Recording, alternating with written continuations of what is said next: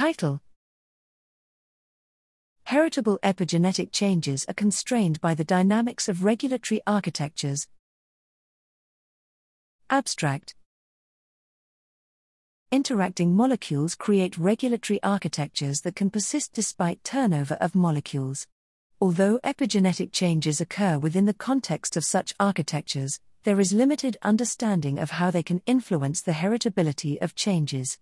Here I develop criteria for the heritability of regulatory architectures and use quantitative simulations of interacting regulators parsed as entities, their sensors, and the sensed properties to analyze how architectures influence heritable epigenetic changes. Information contained in regulatory architectures grows rapidly with the number of interacting molecules, and its transmission requires positive feedback loops. While these architectures can recover after many epigenetic perturbations, some resulting changes can become permanently heritable. Such stable changes can 1. alter steady state levels while preserving the architecture, 2. induce different architectures that persist for many generations, or 3. collapse the entire architecture. Architectures that are otherwise unstable can become heritable through periodic interactions with external regulators, which suggests that the evolution of mortal somatic lineages with cells that reproducibly interact with the immortal germ lineage could make a wider variety of regulatory architectures heritable.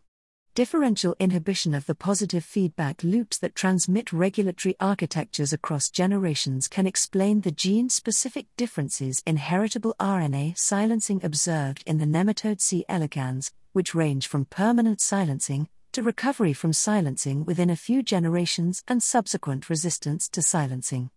More broadly, these results provide a foundation for analyzing the inheritance of epigenetic changes within the context of the regulatory architectures implemented using diverse molecules in different living systems.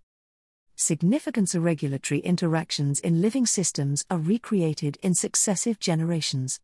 Practical ways of analyzing how the information required for this recreation is transmitted across generations and how it can be changed are lacking simulating all heritable information by parsing regulatory interactions in terms of entities, their sensors, and the sensed properties reveals the minimal requirements for the heritability of regulatory interactions and how they influence the inheritance of epigenetic changes.